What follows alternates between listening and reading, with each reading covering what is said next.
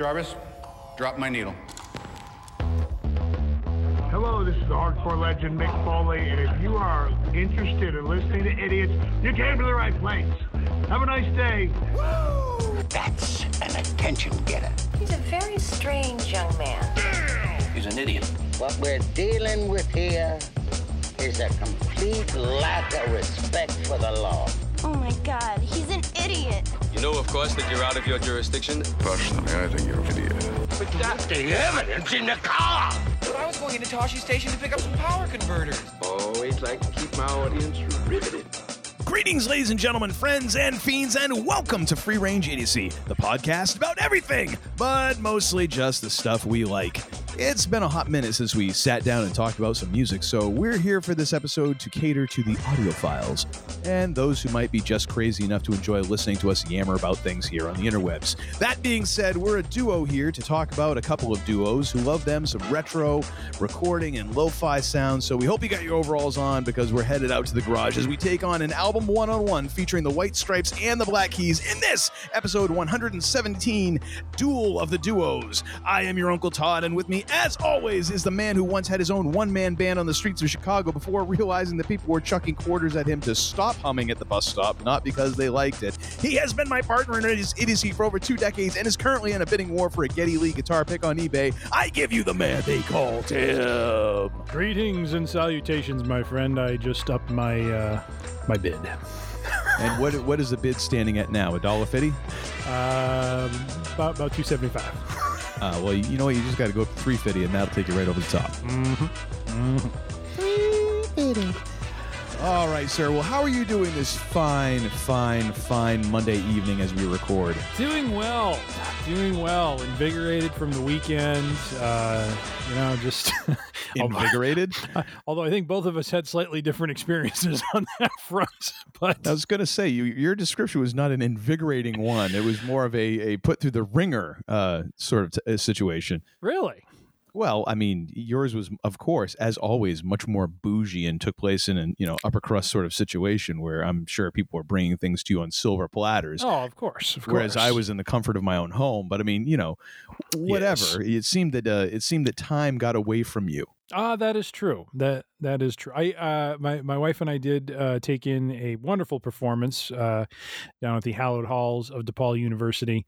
Uh, our son is in the jazz orchestra there, and Oh, uh, nice. fine performance yesterday. Fine performance by by the group. So uh, enjoyed that, and uh, and of course uh, had had a little meal out uh, with Mhm. with the lad, and uh, and and had a a fine time, fine time. So. Ah, yes. Uh, but uh, but that which you speak of is is my Friday evening excursion. Uh, you know, decided to go to a, a local haunt of ours, a a local watering hole that we enjoy, and uh, uh, one of those places I was explaining to. Um, to Uncle Todd that you know there's some places you find where you just kind of it's like a home away from home. And so you know we've gotten to know the owners gotten to know the members of the wait staff and and so it's it's just kind of you, you know we show up there and it's just it- it's like we go into a time vortex and and you just Mhm. lose track of of of the time as it goes by. And before you realize it it's like somewhere in the vicinity of like you know 8 8 15 8 8 30 ish and we're just like my god we've been here for three hours. There's no musical act. There's no anything. We're just like you know yammering it up with people so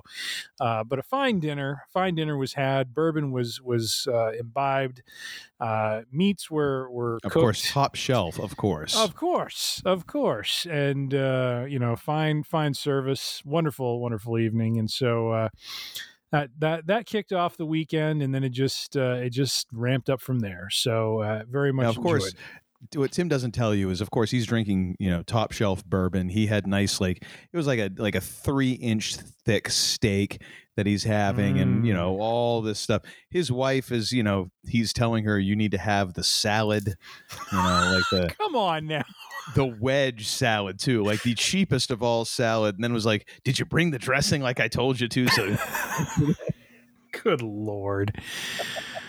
oh my goodness. No, no, you splurge. You're a romantic. You would not. That's right. Deny your wife nothing, which is basically the only reason you're not sleeping in the garage. So I gotta, gotta you know applaud you for that. Uh, me on Uh, we had our housewarming party and uh, a friend of mine came over uh, my kentucky bootlegging friend uh, who uh, brought over a, a 114 proof uh, rye whiskey which is where my evening started that's mm. That's a rough launch point folks that is a rough rough launch point um, when you're downshifting to 101 proof you know that that the evening might be getting away from you yeah. Uh, yeah, it was a it was a housewarming party that was supposed to be five to nine. I think the last people were leaving at about 11, 11.30. it was Very nice. it was a lot of fun. Um, mo- I, which I remember most of it. I think. Which was technically ten or ten thirty because uh, we we did the old fall backaroo this weekend. Let me tell you, that saved my butt. That just saved my butt right there. That extra hour of sleep. Thank the Lord. in your mid 40s you, you need coincidences like that to survive the problem was then we followed it up and we tried a we tried a new breakfast place the next morning oh boy it's like the opposite experience from what you get at your local watering hole we showed up and we're like this is number one we were like the youngest people in there i mean like we're in our mid 40s and we're like oh my gosh I think those people in that booth over there passed away and nobody noticed. Did, did we somehow end up in the fountain of youth? it, was, it was like, is this a, is this a, is this Cocoon three that they're filming here? What's going on here? Anyways, oh uh, gosh! but a good weekend overall. I get mean, a stack of pancakes to kind of offset everything, or what? oh no, I didn't get any pancakes. I got Okay. I got some hash browns that were barely cooked, and I was like, well, of course they need to be nice and soft. You can't make them too crispy because they got to be able to gum them. You know, that's the way. We had no idea. We just walked to this place. So I was like, ah, it's open. Just walking distance to our house. Sure, why not? They're- you know, they don't say closed. It's got to be a quality establishment. exactly. You know, it had eats right there on the front front window. I mean, why not? there's a you know a Sunoco sign just outside the door where the gas station is. Jeez, Well, that and there Louise, was like ten walkers all chained up to the bike rack. That should have been another hint, you know. But oh well. man. Uh, may I ask the bourbon you imbibe, sir? Because I I partook in a in a new one. Uh, you know, I I talked with the wait staff a little bit, and uh, they had a a off brand one they they carry called Widow Jane out of uh, I believe out of New York State. So Well, I can tell you the first one that I had. Let me. I'll actually. I'll. I'll move over to my bourbon shelf, which is only a hop, skip, and a jump here from the recording desk. So the the old Overholt 114 proof, aged four years, straight rye whiskey. Uh, yeah, that that is really nice, but it's a little too nice, if you know what I mean.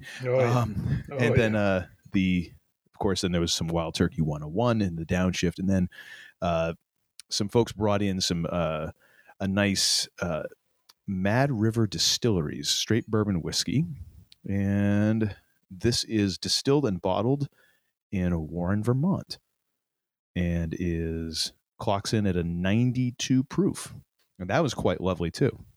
Of course, my taste buds were like completely blown out by that point. Mhm. So you know, nice. let's just put it this way: there was there was there was meatballs sitting in uh, cold in a crock pot at the end of the night, and I was toothpicking those bad boys out on my way to bed. That's that's where the evening went. Gotta have just one more. Yeah, my wife's like, "You're not gonna. That's gonna be bad for you." I was like, "Ah, quiet." she she relegates you to your office. It's like go sleep in there. Yeah. Just just Whatever's whatever whatever smell is going to be We'll coming out of you later is not going to be good. good lord. Anyways, Nice. but yeah, that was my weekend. That was my weekend. Ah, very nice. All right, we've, nice, we've now sir. spent enough time boring people with our with our uh, you know insipid middle aged It's our lives. bougie travails, sir. We are you're gentlemen bougie. of industry. Oh my gosh! Ah, Can't you I- tell I, I, got a good night, a good weekend sleep? I'm like all fired up using big words I'm, and st- I'm still half asleep. I don't know what it is this weekend. Like I couldn't get enough sleep. It's amazing. Ah, good Anyways, we need to get into some news and some uh, some things that are happening as Tim pops himself a nice uh, Colt 45 malt liquor. Shh! Don't tell. you know, I bet that has carbs. Just saying. Oh my gosh. Uh, but we need to get into the week in geek and, and see what's going on in the world. feels so funky. What have we got this week, sir? Uh, well, we got a few items. Uh, first one, uh, right off the bat, is uh, I, I know we just are coming off a, a sharing of, of personal tales, but I will I will uh, share one. It is uh, in the Week in Geek. Uh, This is the most bougie of all. So yes, we had to save this for the week in geek. Indeed, and and uh, you know, really, because it has to do with uh, some of the mechanics behind this experience, uh, as much as the you know intake of of the experience itself. But uh, a couple of weeks Hmm. ago, my wife and I went to uh, a a, sh- a live recording of uh, the NPR news quiz show. If you are familiar, uh, wait, wait, don't tell me. Uh, it is a a very very funny uh, news quiz show that uh, it li- airs uh, usually every week. Uh, they they do have some best of shows here and there uh, when when they take a few weeks off, but Now, it is I just want to stop you for just a moment. yes So this was a live recording yes of an NPR radio show yes. Were your khakis like starched and pressed. Did you have the crease down the front? Uh, no, I was wearing a pair of jeans and a flannel shirt. Wow, I'm surprised they let you in. Well, You must have you must have contributed enough to get like the the tote bag. we actually did. we And, got a tote bag. Seriously. we got two tote bags actually because of we were course in- you did. we were in second row. Uh, It's, like, I, I it's didn't either it's either public TV or, or NPR. You're gonna get a tote bag. Yeah. Absolutely, I got a got a nice water bottle with the Wait Wait logo on it and uh, and a magnet. So we Wow. are we are properly uh, comped. Uh, that magnet is so you can erase all of your 3.5 discs. you- quick, hand me that one.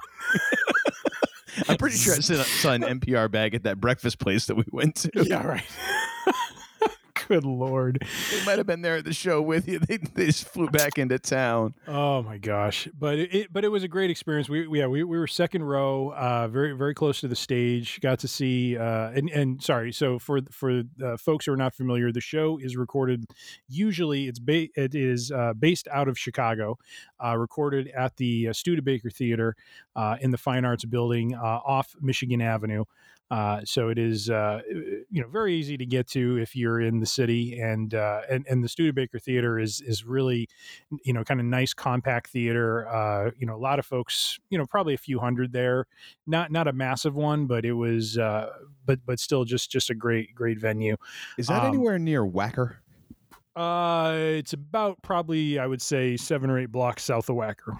Okay, I, I have no idea, and I have no reason for knowing that. But I yes, just Wacker I just does like go by that- or does link into Michigan Avenue, sir. So I just love the fact that Chicago has a has a road named Wacker. yes. That just amuses me and makes a makes the the, the third grader in me just giggle. Well, and then the the teenager in me, whenever I'm riding, you know, driving a car in lower Wacker, always wants to accelerate a little bit, like uh, a la Blues Brothers. Uh, Well, yeah. so I mean, of course. you watch the concrete supports go flying past you at, at an you know at obnoxious speed. So, uh, but nonetheless, uh, we we attended the show uh, and uh, it, it was very very uh, funny and very well done.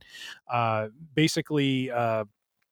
They uh, have about probably 10 or 15 minutes before they actually start recording the show. The, the show airs on Saturday mornings, um, at least here in Chicago on WBEZ. It is the local NPR channel. Uh, it airs about 10 a.m. Central Time. Uh, and uh, Gosh, you're getting paid to shill this? My God, you have a lot of information. well, I'm I'm a fan. I know it's just I know it. You know, It it's like, seems like you're getting a kickback here. They're getting Oh, free maybe. commercial time on our Maybe. show. You know, Sagal, give me a call. Um, but uh, but nonetheless, uh, so so they they do a little 10, 15 minute intro, um, and then they get into actually recording the show, and it was really really fascinating for for me to see kind of how how they built the show up, you know, and um, you know the, the the first segment that is typically done, you know, as you consume the show on Saturday morning was the first one they did, but it was interesting how they kind of mixed some of the segments up, um, and and kind of did them out of order. Uh, it was also really fascinating for me to see how much time they spend on each segment because uh, the, the first segment, which is usually a, I believe it's a multiple choice. Um, contest with with someone who calls so someone calls in the evening of the show recording and they can hear the host and and the uh, the guests, and uh, and basically they read them a question, they have to answer it, but then there's like a back and forth between the host Peter Sagal and the guests, and that usually goes a couple minutes, and they move on to the next question. Well, when you go to a live recording, they go back and forth for probably close to ten to twelve minutes. I mean, it's it's almost Ah. like double the time, most likely, so they have plenty of content they can edit down and and kind Yeah. of work into, you know, kind of the comedy of the show. Um, the Which is sorry, something that we could probably we could probably take notes on, but unfortunately, I was taking a know- few. I was taking a few. Might apply some tonight. We'll see. We'll Okay, see. good. Um, but uh, but before I forget, so Peter Sagal's the host. Bill Kurtis is a longtime uh, Chicago news fixture. Uh, it, very bassy voice, does the you know a lot of the announcing, uh, and then the guests, uh, which I was really excited about because I've read a couple of his books. Mo Rocca was one of the guests. So I, I thought it was really Hmm. cool to see him live. Um, Sam, uh, sorry, Shane O'Neill, who is a uh, comedian out of New York, uh, actually a writer for the New York Times out of New York, does comedy. Um, grew up in Oak Park, apparently, Illinois. Uh, and Hmm. then Helen Hong, who is a comedian. Um, I know her mostly from the show Silicon Valley. She was a uh, played played kind of a, a not not a small role, but but a uh, what do you call it? Um, oh. Supporting. supporting. Thank you. Uh, su- supporting role as as an HR executive uh, on on that show in its last season when she was very funny. Uh, she was very funny live. Um, all three of them were very funny live. Very good guests. But uh, but yeah, it was just it was just a fascinating experience just just to see the show get recorded. And then what was interesting is they got to the end. Um, you know, Peter Sagal had said, you, you know, we may go and do some retakes of things that happened during the show. He said mostly to, you know, in, in a funny way, mostly to fix the mistakes I made. And so, um, you know, so they spent about three or four minutes and it was really funny because it was kind of this awkward part of, of, of the whole evening where the entire crowd sitting there quiet as you know Peter Sagal and Bill Kurtis are getting feedback from the producer through an earpiece and going through and just kind of jumping into different parts of the show that we had already seen. And a couple times I'm listening to what he's redoing and I'm like it sounded fine the first time. Why are you redoing it the second time? Like, like I, I, you know, obviously I couldn't Because these other shows have standards, Tim. Oh, Unlike us, where we're just like, meh, whatever. We do it in one take, and then Uncle Todd drops in, uh, you know, a little limerick here or there from uh, some sort of movie we like. Who's So- it? Who's it? Oh my gosh, I can't. I, I've forgotten his name now. Thankfully, uh, the dude who used to do Inside Edition, then he was uh, he was on Fox News. Oh, Bill O'Reilly. yeah, yeah. We'll do it live. I, I was just gonna say we'll do it live. oh so- my gosh. Probably some sort of long lost sibling of Vince McMahon, but you know. Oh, that's a scary thought right there. So, anyway, Oh. so this was uh, less a news item, just a little experience from uh, the life of the man they call Tim. But but just nonetheless, if you have an opportunity to, you're in Chicago and you want to you know see a local show, uh, it was about two. It was seven thirty. Got done about ten o'clock. Um, but but top to bottom was just so funny. Um, everyone was super entertaining, and and it was just it was uh, you know you you you forgot you were just watching a radio show. It just felt like you were watching a performance almost, and Mhm. and it was really really well done. Very, I I was very impressed by how tightly run the show was because uh especially when they went back and did the edits like they Peter Sagal, Bill Kurtis, they have these tablets, and I and I think they have you know the whole show outline notes, that sort of thing, and they're just like jumping around like they are like clockwork when they do this. So it was it was just very, for, from an engineering standpoint, it was just really interesting from that sensibility to kind of watch them put the show together. Uh, took notes and and and you know I I'll, I'll be implementing some of the uh, the uh, changes into this show at some point down the line. So okay, good. I'll I'll be waiting for those to happen. all right, Probably first, I'm getting my ass fired. get Peter get Peter Sagal in here, whoever he is. I, I would know him from from the dude who walks by with a can cart in front of my house. I have no idea. I But know, I know. So, anyways, just a little uh, little experience uh, from a few weeks back. Very nice. Our next item, uh, however, is uh, you know every time we do a recording, sir, we we have been we have been graced with yet another piece of Marvel content, which which has us go hmm. And uh, going back a couple weeks, we had a trailer drop that was Ant Man and Wasp: Quantumania. Uh, Yes, which sir. we we have been pining for for quite some time, ever since we saw the season finale of Loki season one, when we met he who remains, who predicted there are going to be versions of him out there that are going to do very bad things. And boy, oh boy, if there wasn't a little hint of animosity and evil from uh, what can only be described as our first appearance of Kang in this trailer. So, thought we'd do a little bit of a trailer watch here. Ah, I'm all for it. You know, as uh, just a side note today, um, uh, you know, as as Twitter is slowly swirling down the drain here, uh, and and actually not so slowly, um, it- it's going to be interesting to see how news functions after Twitter. Because I do I think Twitter is definitely on a downward trend right now unless Mhm. unless something rapidly changes I think I think number one just from an economic standpoint you can't buy something for 44 billion dollars that ain't really wi- worth 44 billion dollars and that ain't even really making money now and then you're going to add more debt to it every year and hope that you're going to make make out on this like I- Mhm. I'm not great at math, but even I can figure out that this is a bad idea. Anyways, uh, but Well- so much of our, our news has become like, oh, and hey, these four people on Twitter say something and knock out 150, 200 words and, and Mhm. publish it. You know, uh, I, I have I have no idea what what's going to happen with news after this. Maybe we'll actually calm down the news cycle a little bit. I don't know. I actually read, uh, uh, so someone tweeted over the weekend, ironically, that one of the, and, and this was all well within his control, but one of the things I think that's impacting a lot of the changes that are being proposed and that we might see in the next, you know, month or so here is because um, there's this, you know, kind of, I don't know how to call it. It's it's kind of a marketing or advertising show that they typically would do a presentation at, and they usually book somewhere in the vicinity of, you know, I, I think they the person was saying like 700 to 900 million in in their advertising, you know, through through this kind of trade show and and Mhm. you know um, doing this sort of presentation for different advertisers. Well, apparently because of the lingering purchase that had been going on all year long, nobody wanted to touch it.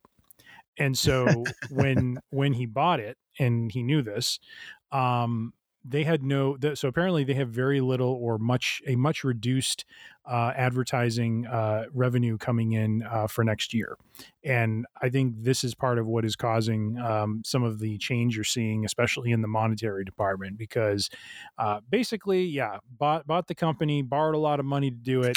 They have no revenue booked, and um, well, you do the math. So Well, and even if they had the revenue that they were going to have, if they if they just kept the same revenue from the last couple of years, it, it wouldn't be enough.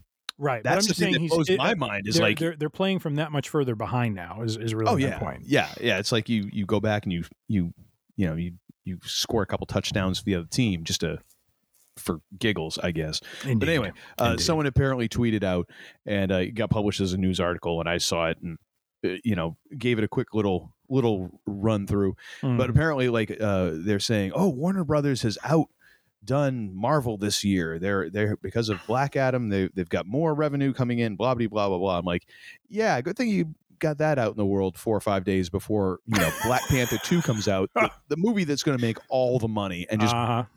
bury bury DC. Mhm. It's not even going to be close. Not even going to be close. I mean, right now, there. I think someone was saying that um, Black Adam might not even make the money that. Gosh, what was the what was the movie? It was it was a lesser DC movie, and they're like, it might not even make this. oh Uh, oh no, oh no, it was it was comparing Black Adam to Black Widow, ah okay and Black Widow, if we all remember, because Mhm. of the the ScarJo uh, and Flo, well, the ScarJo lawsuit, was released on Disney Plus. Mhm. It might not make as much as as Black Widow made theatrical when that we were in the middle of a pandemic, like, and a lot of theaters were kind of closed ish, and it was day and date released streaming. So a much lower type, mo- much lower pull from Mhm. box office. Black Adam might not get that yeah where most theaters are back open. That is insane. That's that's some trouble right there, folks. Yeah. So when they talk about like, oh well, eh, look at what Warner Brothers has done this year, I'm like, yeah, that's gonna be gone by the weekend. Yeah. Yep. Hope you enjoyed that week, because it's gonna be gone. indeed Anyways, all that to say, uh, you know, because I am a Marvel shill, because I enjoy movies that are made with you know quality and care. Uh, yeah, let's watch some Ant Man Wasp. All righty. Are you ready, sir? I am. Do you want to count us down? Oh, uh, that's usually your thing, but I will do it. Are we ready? I Uh, am ready. Three, two, one, hit play. I love that we have the Elton John Yellow Yeah. Brick Road song. That is such a great tune. Although I am kind of getting tired of like just like the remix of the classic rock songs. Mm. I love that little hit there. I though. love that. Thank you, Spider Man. so here's what I find interesting. Once again, there's going to be all sorts of chaos, ballyhoo, and tomfoolery because someone made technology they shouldn't have. Yep. and Michelle knows exactly what's coming now. oh, yeah. I don't want to go back. Crap. She channels her inner Jim Ross. That's got to be king. And this is why you just shouldn't have kids. Because eventually they're going to open up a, a doorway to the quantum realm. One of Um, them's going to, you yeah. know, it's just the way it works. So this is interesting because I remember in Ant Man, the quantum realm seemed like this like unsurvivable place, and so it's really funny to see them kind of walking around with like you know no helmet on. Well, I mean, Michelle Pfeiffer was walking around without a helmet, I think. Oh, that's true. It has a very foreboding tone to it with the music, doesn't it? Well, yeah, but that's what they're doing with all these remixes of the the classic rock songs, you know, which is kind of why I'm a little down on that. All right. Now I wonder if we're gonna, you know, if this, you know, because as well as Kang, there's rumors that we're gonna have some MODOK as well. So Who's MODOK again? I don't remember who's gonna play him. Are you saying who Okay. is he in general? Yeah, I'm just I'm forgetting. He's that kind of like character that has like a big head and, and like kind of a it's like in a container. Oh. Yeah, I think yeah, I think I remember. Yeah, yeah. So yeah. If you help me, I'll make it worth your while. What's it gonna be? Ant Man. I love it. Very foreboding. Yes. I really do think I I how do I say this? This is going to be a heel making sort of movie. I think so, yeah. and Yeah. which, which means someone going to die and and and it's not going to seem possible but they're going to die and it's going to it's going to set kang up to be kind of the ruthless sort of villain that i think this next round of of uh, story arc is going to need Yeah, and the thing is you can't you can't do a Gamora and then bring the character back just from a different multiverse. Like you got to if you really want to do that, you got to kill him and kill him dead. mm-hmm. Because I, I think that's a I think that's a I'm not saying it's a terrific idea. Like, yay, let's kill somebody in the movie. Uh, no, I'm just saying, like, from a story wise point, yeah, you're totally right. Like to to really establish Kang, like, yeah, he just out and out, and that person's done. yeah Uh, and and you know the way they've kind of built Scott Lang up, he you know it's ironic that to kick off what will essentially be this new Phase Five arc, that you you know potentially you you potentially take out the and first an Avenger, but secondly you know kind of an Avenger who's who's always been on the comedic side of things, so it would be very you know almost against type uh to to do this but but i think it would send a very strong message because I don't think they'll get rid of Scott Lang. really No, no, no, no. I think if anything, I think Kirk Douglas or Michelle Pfeiffer is going to be a sacrificial lamb here. okay V- See, I mean, don't think that would carry enough emo- like enough weight i think if you take out Um, ant-man it's like oh crap this guy just took out ant-man yeah, but I, but uh, do you really think they're just going to go forward without Ant Man? Really? well I don't think so. I think it's more. I think it's more likely that you you get rid of um, uh, Hank Pym. mm, You know, and he has been around, and we've seen him in a couple different things, and there there is a resonance to that character, and it, and it, again, it all depends on what you do with the character throughout this movie. yeah So, say it's a say it's like a two hour movie.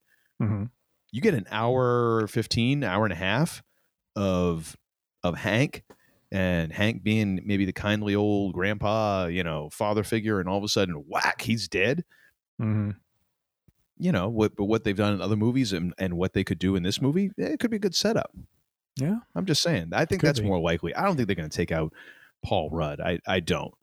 Um, or if they don't take him out, maybe he gets trapped in the quantum realm, and part of Phase Five is him getting out of it. I mean, that could be But it But, I feels like very, very much a retread of of the first Ant Man. yeah, yeah. You know, where he had to find his way back, or or you know, the second Ant Man, where you had to go back and get Michelle Pfeiffer. So yeah, I don't. I I think you're you're you're closer on the first one. Right. I think somebody going to die, and die die, not like Well, I'm gonna like if, if we don't, we, we most likely will will will bring back the real and and, and the jabroni for this, but Are we, are we going to do Real and Jabroni December this year again? We'll do four or five different shows. maybe not December. But uh, when when was this coming out in March? I think. Uh, no, it's February. February. All right, maybe I'll have It do the a timing would edition. be right. I'm telling you. Oh yeah, Real or Jabroni, Real or Jabroni January. There you go. It. You know why? Why? Ant Man and, and the Wasp, and Uh-huh. Mando, Oh boy. and Andor. Oh no, Andor isn't coming out that soon. Oh, I thought it was. I thought it it wraps up like probably before the end of the year, and then comes back. I thought in January or February. No, this they just started shooting like this month. Oh, okay. Yeah, I think it'll be late late 2023. I mean, I think it's 2023, but it's going to be late 2023 Let me see. unless they're going to do some live shows. I mean, maybe that's the thing. They're going to do like a live ER every single week. Let's see. Live ER. People that don't have no frame of reference for what I just said. That was like what 20 years ago they did that? 15 Basically. 20 years? Basically. Oh jeez. Let's see. old. Andor season two. Uh, okay. Yeah, you're right. You're right. When was Andor Thank you. announced? Thank you. Thank you. Thank Uh, you. I may see it next season around the same time. So in September of 2023, not in 2023, but in 2024. I'm sure we could find at least one other real Seriously, I jabroni that we thought they could were going to bring. I thought it would. I could have swore I heard that it was going to come out quickly. All right. Well, I think you kind of made that up in your head from when we were talking about it before. Well, nonetheless, we will have at least Ant Man and the Wasp and Mando. So there we yes, go. we will. there we go. But looks very interesting. Sets a very good tone with with Kang, and uh, I'm excited. I'm excited. I can tell. I can tell. yeah, you not so much. What? I'm excited for Ant Man. what are you talking about? Well, I mean, see, it's one of the things Where I learned from the radio from? show recording is you know you got to mix it up a little bit. So there you go. Oh, okay. So what? I'm I'm supposed to be Jr. and you're going to be the king this week. Maybe. heal it up. Maybe. Maybe it'll Okay. be Bobby Heenan. He threw himself through that window, the coward. and of course, I'm referring to Bobby's call on Marty Jannetty getting thrown through the barbershop window in Hollywood is one of the most violent, violent heel turns uh, that ever aired on on you know uh, on uh, live not live TV, but um, Well, at the time, yeah, it was it was uh just shocking. Like that was one of the, it was probably the, Yeah. the first real shocker, you know, of So something when, like that. When for those who are uninitiated, when the Rockers, which were Shawn Michaels and Marty Jannetty, officially kind of broke up as a team, Michaels took Jannetty. He, uh, he ba- basically uh, double crossed him and then threw him through. Uh, at the time, Brutus. this sentence just is going to crack me up. Brutus the Barber Beefcake. Yes, ladies and gentlemen, that was a wrestler in the '80s. and he had his own segment. And he had his own segment called the Barber Shop because he went from just being Brutus Beefcake to the Barber at some point because of a a well a, a WrestleMania match that uh, where he shaved another person's head and became the barber all of a sudden. Yeah. well, and, And- and he's Hulk Hogan's buddy, so he Hulk was Hogan's always buddy. good for employment. Of course, I would say I would say though a much more violent interview segment would would have to be like just for sheer violence would be the time that uh, Rowdy Roddy Piper smacked Jimmy Snuka with the Oh. with the coconut, the ungimmicked coconut, just like as hard as he possibly Yes. could. Like usually you'd get charged with assault for it, yes, but because it was professional wrestling, that was no harm, no foul. that is the singular point when I fell in love with wrestling was when I watched that. Of course it was, because you know if it involves tropical fruit, you're all in. Well, maybe, but uh, but no. Shawn Michaels takes Jannetty, throws throws him through this this barbershop window, and Bobby the Brain Heenan's call on that is. Did you see Monsoon Jannetty? He tried to jump out the window, the coward.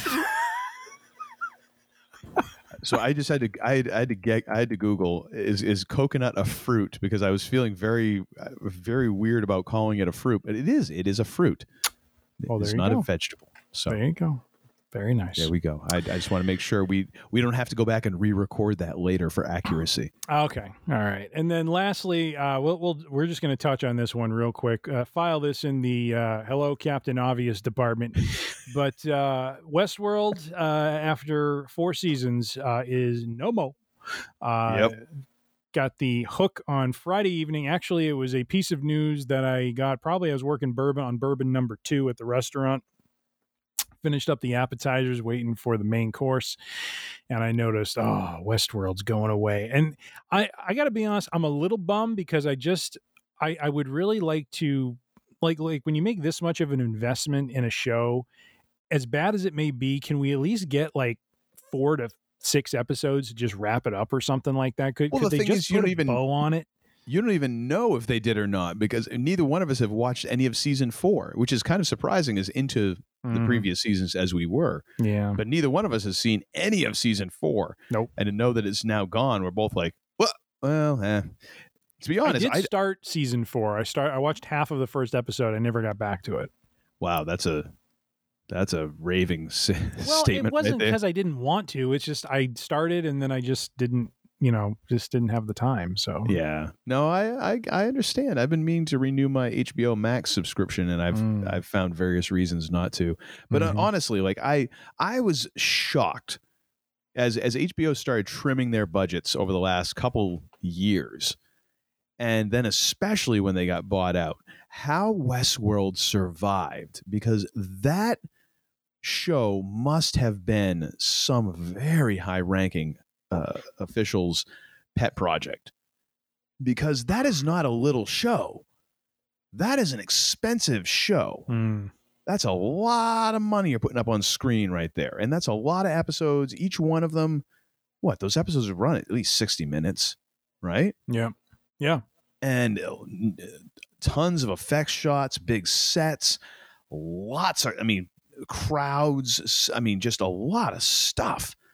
And the fact that that show kept on going, and then they're like, yeah, you know what? Take Batgirl out in back of the, shed and old Yeller that. And I'm like, and, and Westworld survived?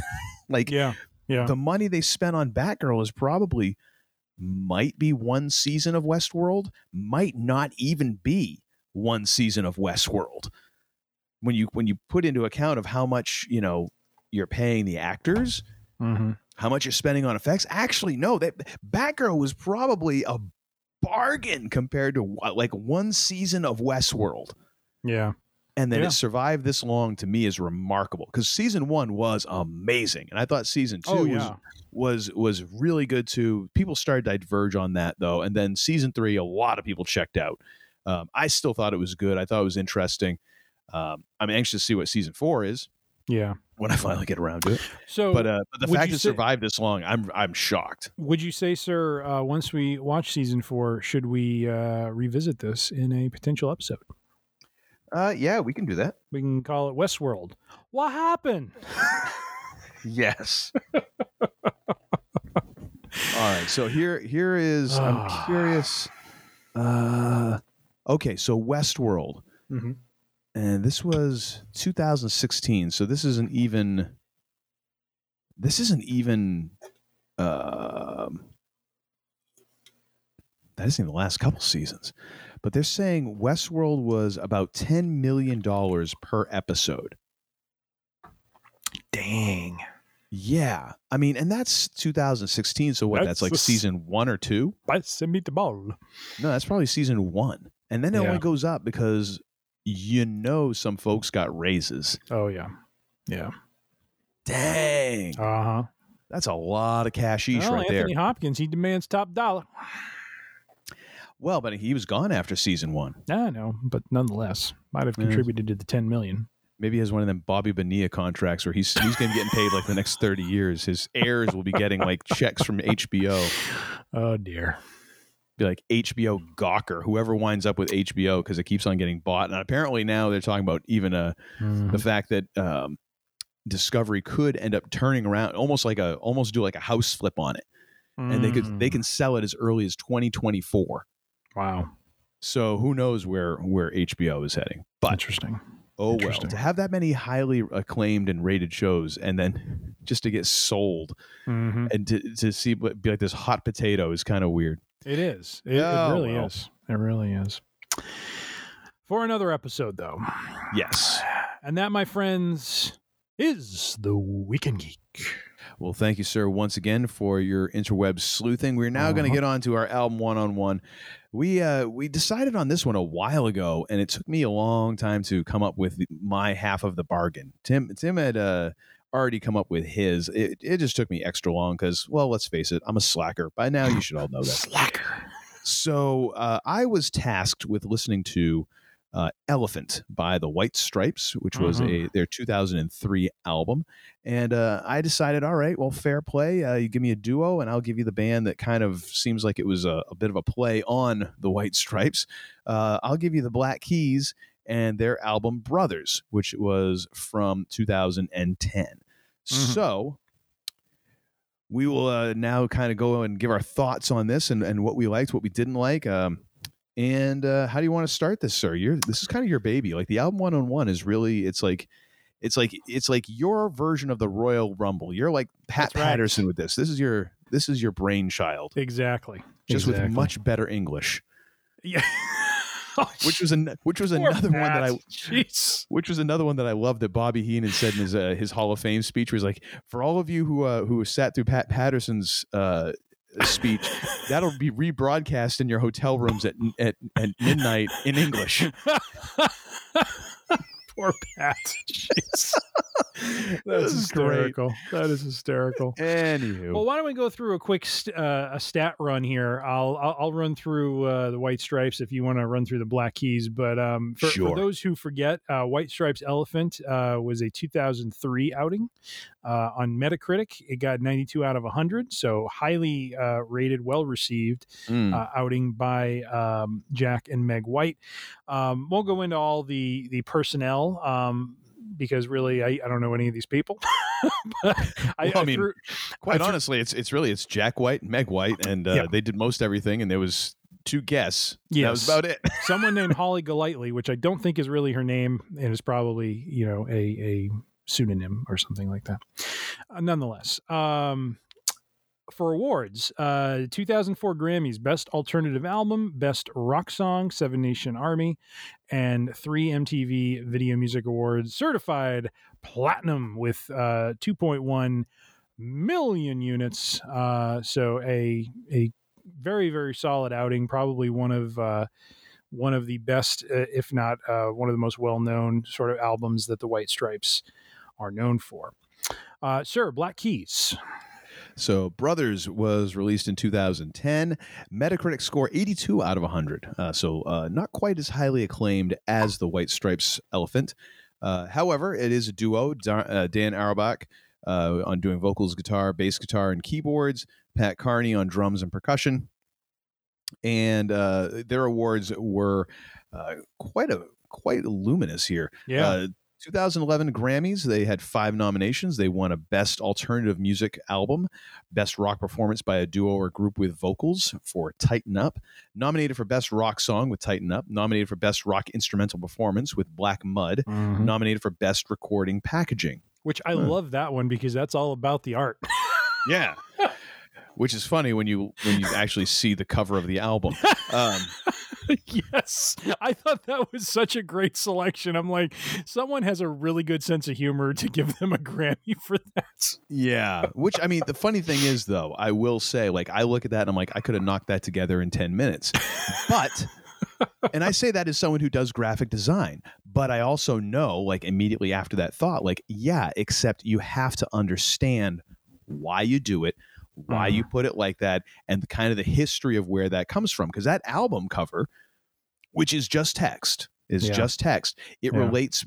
It is. It's actually historical. So there was an album uh, that was released in oh my gosh, 1969, and it was by the by the great Howlin' Wolf, one of actually probably my favorite blues performer of all time.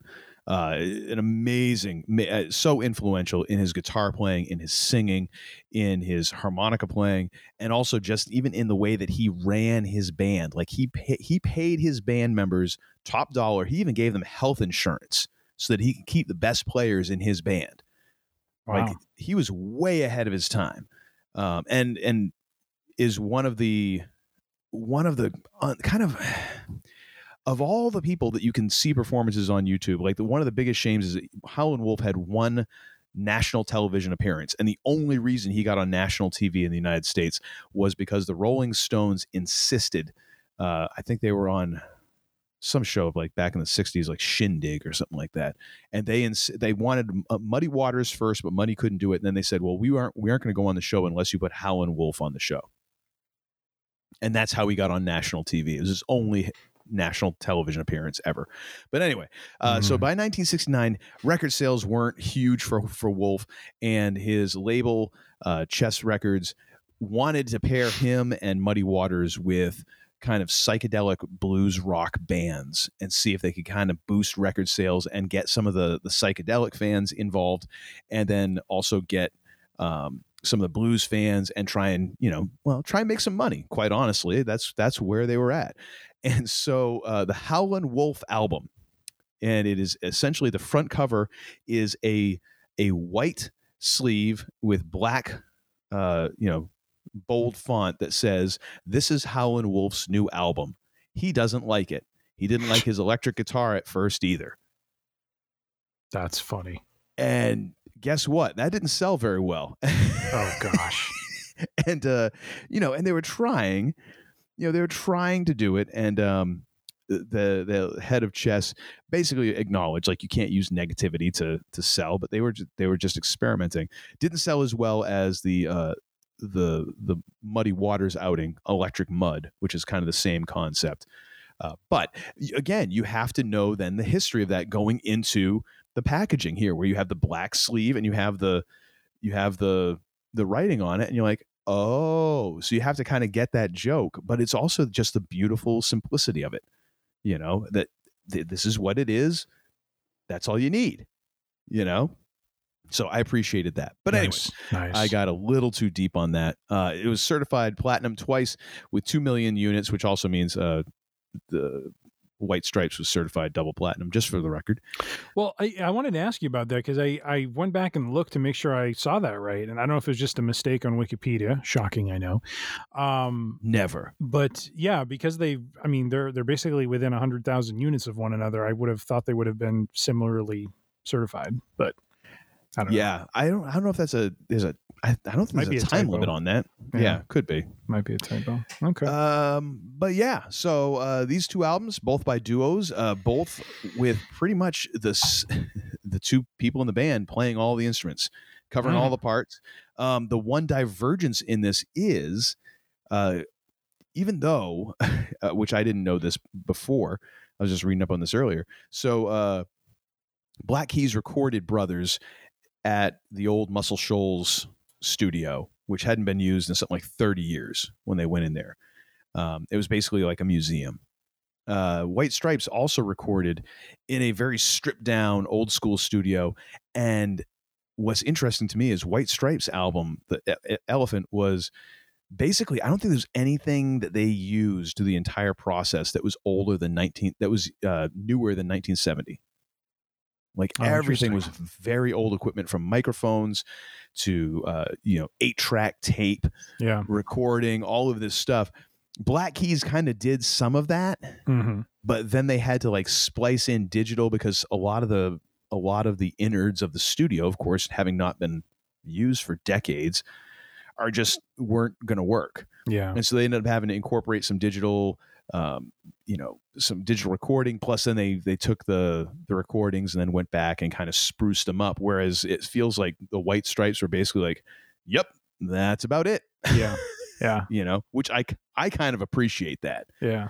Um, but that's all the that's all the background I got on Brothers. Probably far too much for our listeners. No, I, I, I, if I may add in, uh, you know, one thing I found kind of fascinating was a little bit of the backstory of the band that led to it. That actually kind of explains, I think, uh, to some degree, the album name and and some of the songs contained within, which is really uh, some of the uh, tension that was going on between uh, Auerbach and Carney um, Mm. at the time. I forget which one. One one of them was going through kind of a messy divorce Yeah, it was Carney. The it was a. Carney, and Uh, and you know, um, Auerbach, I guess, kind of released either some samples or something that you know could be construed as you know kind of a single album, and and that you know uh, did did not sit well with Carney because. Um, of, of who they were and and thinking that his his partner was kind of going off and doing his own thing and and how they you know kind of got together talked about what the band meant to each other and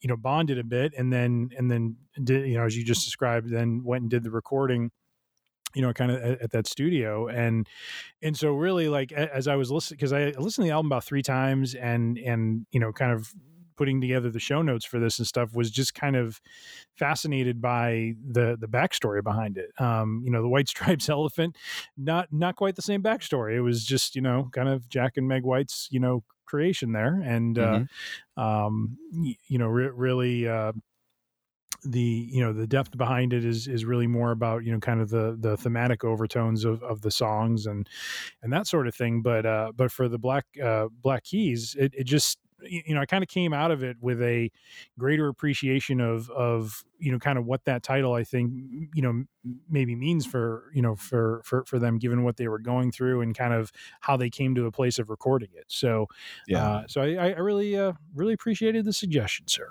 Yeah, well, hey, it's the least I can do.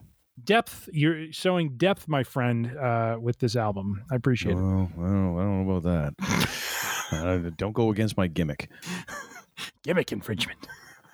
so overall, I mean, you kind of already went into a little bit of it on on Brothers. Uh, what kind of what are your overall thoughts on the album? Well, so would I have? How do I say this? Would I have stumbled upon this and and gotten into it all on my own? I I I lean toward the side of maybe not because it mm-hmm. just even when I started listening to it, it was kind of grinding on me a little bit. Like I just I I don't know what it was. At least, well, he, here's here's the way I kind of view it. And you, I think you might have described when we did moving pictures for you for Rush, might have described it this way, where you enjoyed like one half of it, and then the mm. second half seemed like it just kind of went off into La La Land. Yeah, yeah. Side B lost. It. Yes. I kind of feel like this was the reverse. Like I actually did not care as much for the first four or five songs until I got to Black Mud. Huh. And then okay. from Black Mud down, which is much more bluesier, which, you know, it's not completely absent of of electronic, you know, enhancement or anything like that. But I felt like there was more of a grittiness and a rawness to it than what came before it.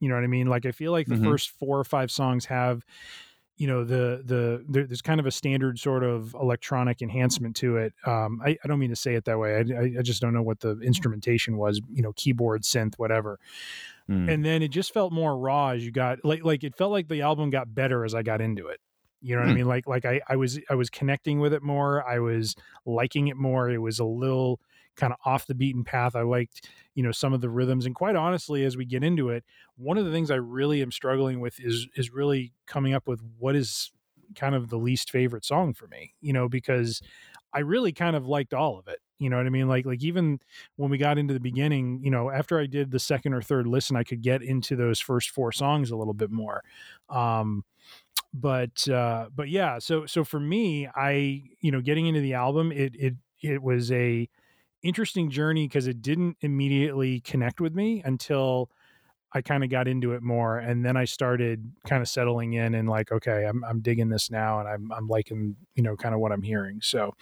that hmm. that was kind of my initial impression when I listened to it was was was that interesting. How about you? For were you looking for uh, favorite songs at this point, or just uh, overall?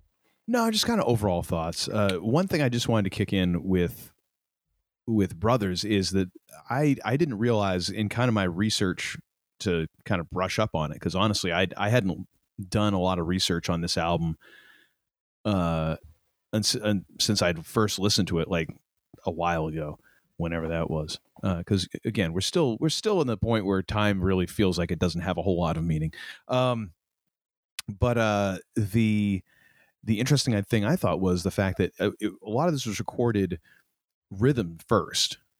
That it was it was ah. drums and bass. So it was Auerbach playing bass and Carney on drums, and that's how they wrote a lot of these songs that it then, then the guitar was added in later whereas before it was like guitar and drums Oh, interesting. and it kind of explains partly why uh, honestly i've listened to a couple of black keys albums this is definitely my favorite and i think that's why because I, i'm especially right now playing a lot of bass i'm very attuned to that and i'm always Mm. listening for that and that interplay between bass and drummer uh, because it is a very fascinating relationship uh, between a bassist and a drummer because there's depending on who those people are Yeah, it can be yeah. it can be very interesting in terms of how that relationship works or doesn't work and and works even though that those two people might not necessarily always agree and get along um but uh i i like the fact that that was you know it made me appreciate that album on a different level Nice.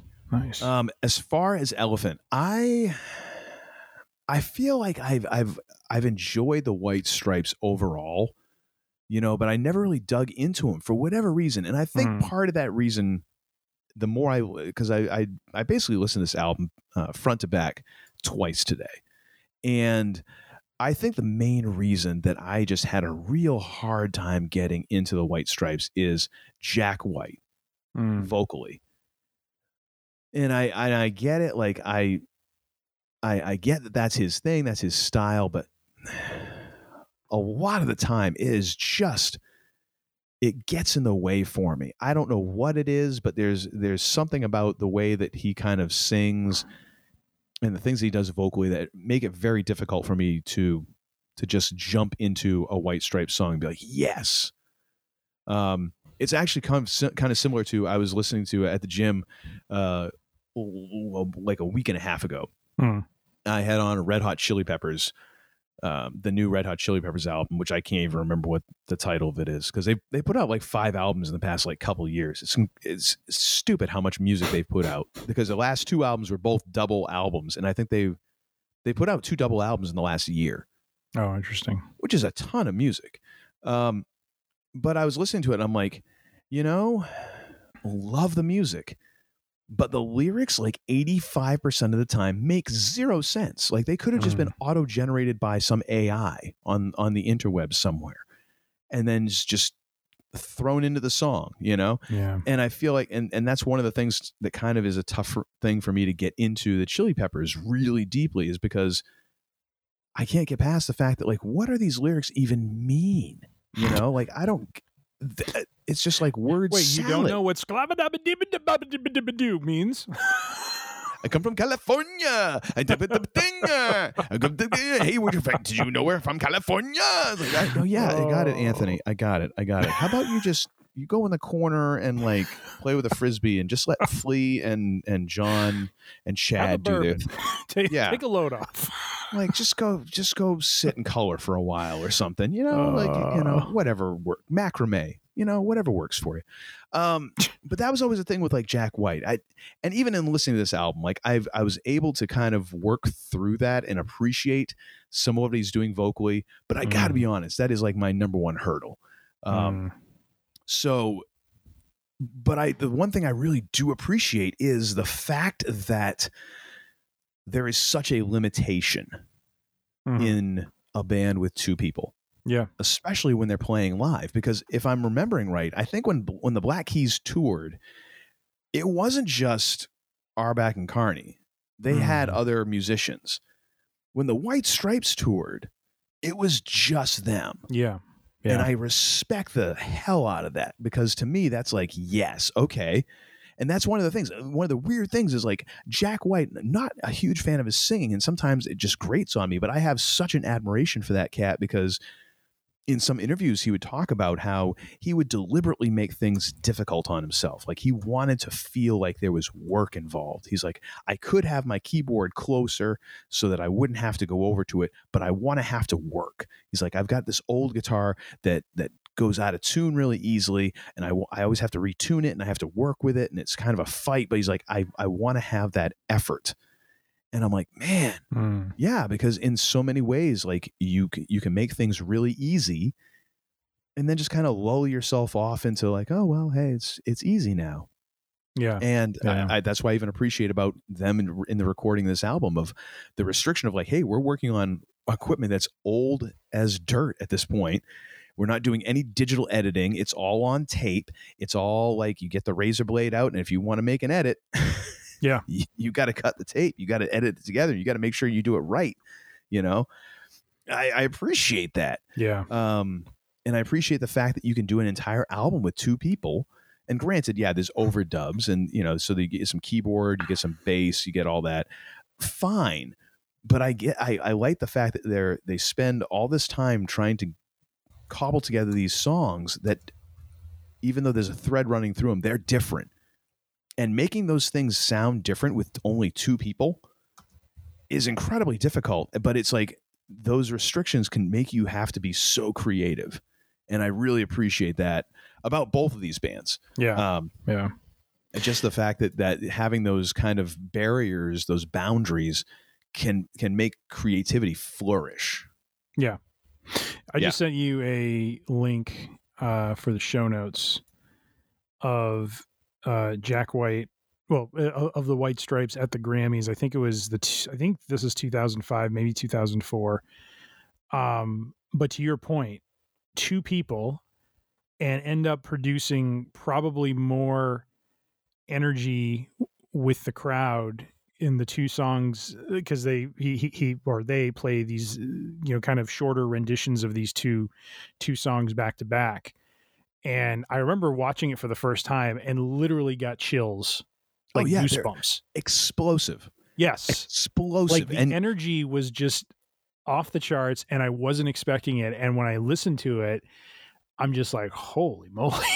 Like, these I are mean- two people. the thing is like a- and i i like i you see jack white and you, you know that he knows a lot and you know that he's Oh, yeah. that there's times he's doing stuff and it's sloppy as hell but you know he's doing it for a reason yeah you know yeah and then but you look at meg white and it's like for all of her limitations as a drummer Mhm. all right man for what they were doing that's all you need Yeah. is just someone who's up there and they're playing from their friggin' soles of their feet dude Mhm. like she is it's almost like in order to teach because I'm, if i'm remembering right i think jack white taught meg how to play drums Mm.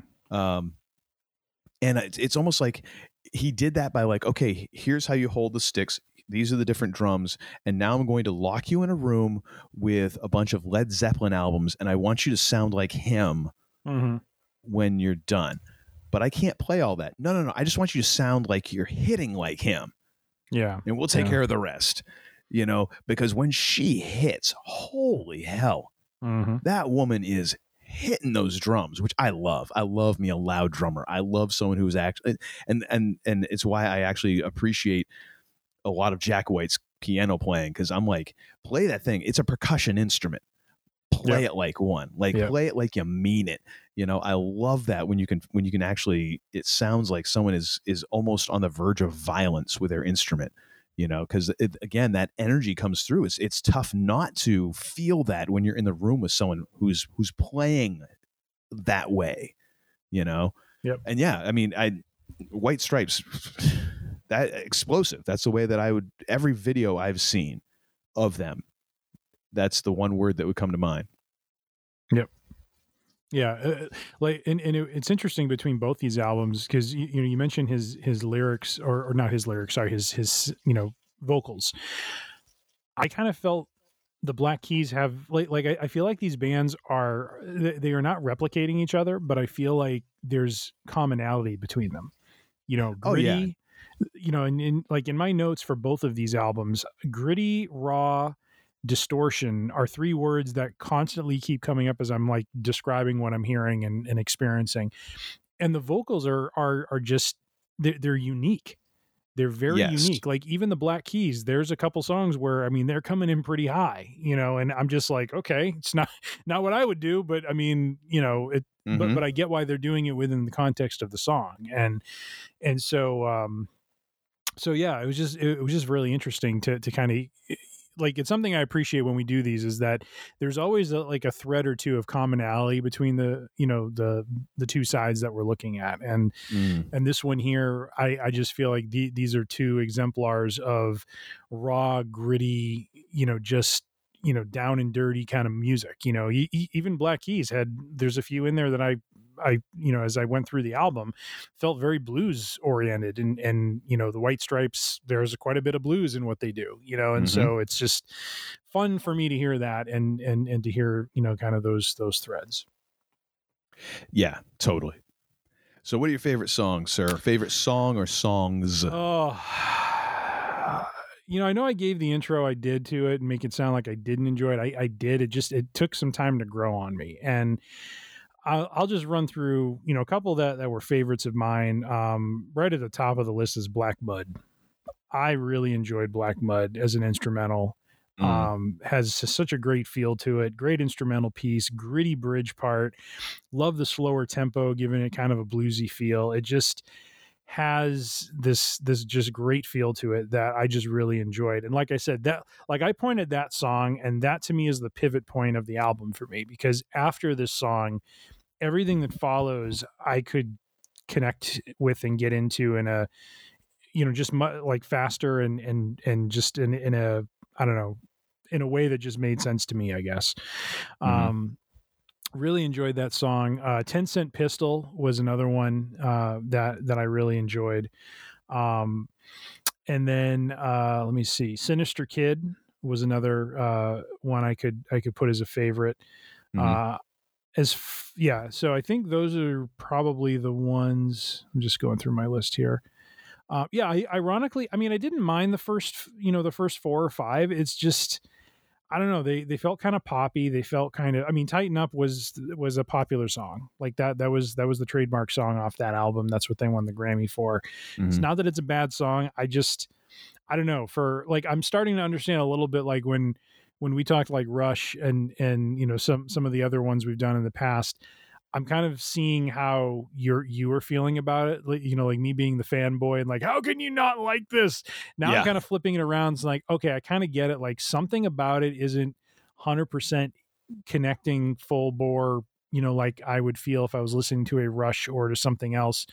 But but I can respect the music part of it, you know, the musicality and Mhm. and and the style of it. And and that's the thing that made it grow on me was as the album goes on, it becomes less and less poppy and more gritty and more raw and I really just kind of enjoyed that aspect of it. I really appreciated what they kind of brought there.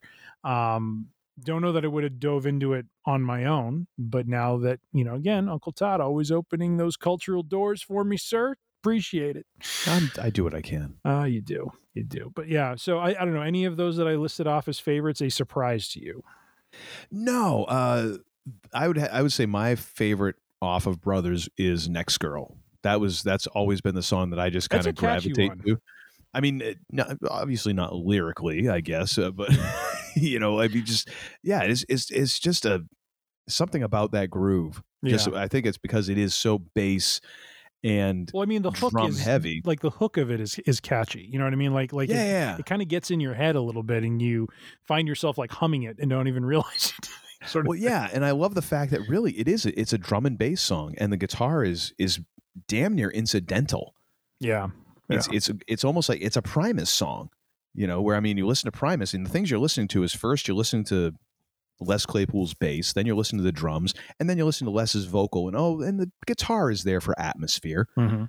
But I mean, it's really it's it's rare when you have a a rock band of any subgenre of rock that is not like, and here's the guitar, ah, Yeah. like to the nth degree, you know, right in the middle of your forehead. It's rare when you're like, oh, the guitar is really in the background.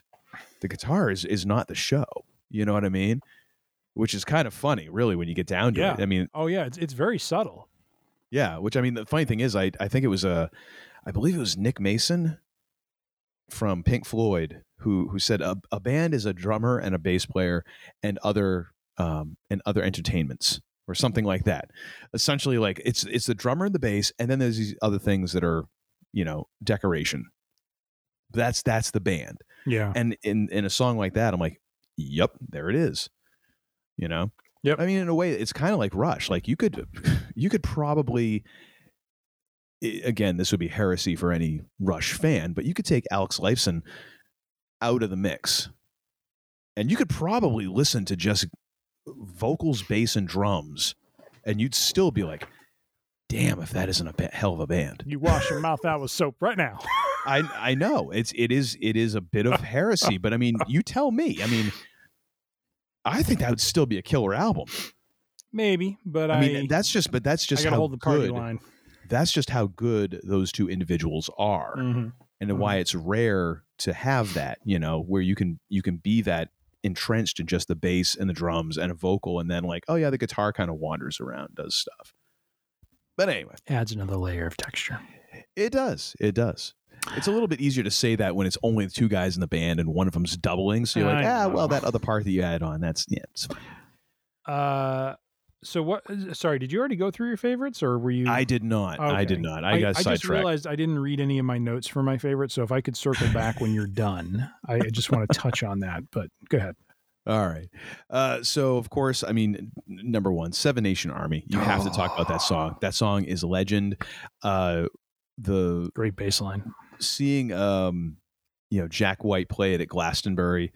Uh, I think it was this past year or last year, and you just hear the crowd. You know, in that bass part, uh, and they're like singing along. I'm like, that's a song that will live for damn near ever Mm-hmm. it is just so good and the hook is there and the melody is there and you know and it just but again the part of the reason why it works so well is you get that you get kind of the drive you're Mhm. building tension you're building tension and then it just erupts Mm-hmm. after the ver- after you know the verse ends and it's just it's it's beautiful it's dramatic it's it's an amazing song um like i'm not i don't need to talk too much more about it because if you haven't heard it i mean you've been living under a rock for ever um next probably next probably favorite ball and biscuit kind of for the same reason i love Mhm. the fact that it is it has this very sort of blues sort of you know like old school blues like just kind of talking Mm-hmm. talking about kind of how much of a badass you are and, and what's going on in your life but then You know, he is the seventh just- son. exactly he, he might be your third man but he's damn sure the seventh son um but then again it, like again it just explodes Mm. into those guitar solos. Oh, and i love that. I love that just that that uh the juxtaposition of those two and the contrast. It just makes it it's it's again a, a beautiful way to just utilize two instruments and how do you how do you get dynamics? Mhm. okay we're going to bring it way down here. Oh yeah. and then we just are going to push the pedal to the friggin' floor you know and, then that we're one, to it's not back. even getting loud. It's getting like obnoxiously loud. oh yeah oh yeah just i mean probably burned out a tube you know if not one just exploded out the back of the amp you know it was oh it's gorgeous i love it Could you Um, please uh, post in the show notes? I'll, I'll send you the link. But the the SNL from like a year or two ago. i don't even think that's the best version of it really because I well no, sorry not, there's a version at, at glastonbury that same concert with its same Okay. same band no, that's fine. but i think because it's the full song Sure, sure. and but oh my gosh and i mean oh yeah and the fact that you have a have a full band with it does it's it's different but oh my gosh yeah so good yeah, but but that one where he combined it with kind of this this old bluesy song that was you know he was Oh, kind of yeah, weaving in uh you know that was done during I think the 1918 pandemic sort of thing. Um I I Yeah, just thought know it was really well done. So all right if i if i think about it i'll try and include it if not folks you can google it snl jack white i'm pretty sure you can handle that um third one for me would uh is i want to be the boy and it's it, it's because it's it's poignant it's it's kind of a beautiful song and it's it's also jack white's best vocal performance on the album. Mm, like he's actually singing. And it, like i don't want to say that like what he does on seven nation army or some of some of his other songs is a gimmick. It isn't. I mean that's just that's uh, i'm gonna just give the guy uh, the benefit of the doubt and that's just hey that's how you sound that's how you sing that's how Mhm. it sounds in your head and you're replicating it whatever. To me, this is the this is a performance where I'm like, oh, okay, dude, dude can actually like actually sing, like sing it straight, and uh, and I, it's just that's what again after talking about how you know that's always been a, a bit of a hurdle for me getting into the White Stripes, hearing that was like ah, kind of it was a nice little you know it's a little Scooby snack in the middle of the album. Like here you go, here's here's a here's a vocal performance. Nice. Um, and actually, it's probably my it is probably my second favorite uh, vocal performance on the album. Nice. So I will uh, I'll I'll leave it at that. Third, the the first uh, will be uh, a little later. All right. And what notes did you have, sir? Sorry. So, uh, what did I say? Uh, I already talked about. Uh, where to go? Talked about Black Mud. Uh, Ten Cent Pistol. Uh, love the raw intro of it. Great bass line, guitar, and vocals for it. Um, actually, I, I wrote a note. F- feels very white stripish in parts Mhm. um, because of that, and then and then it just just a great kind of fade kind of finish to it. Uh, Sinister Kid, um, gritty start with distortion, and I told you there's a lot of gritty and distortion in my my notes here. Yeah, With- we need with- to get you with a thesaurus. with a strong rhythm, a catchy chorus and bridge, and and I wrote brings the funk because there Mm. there is a, a funk element to it.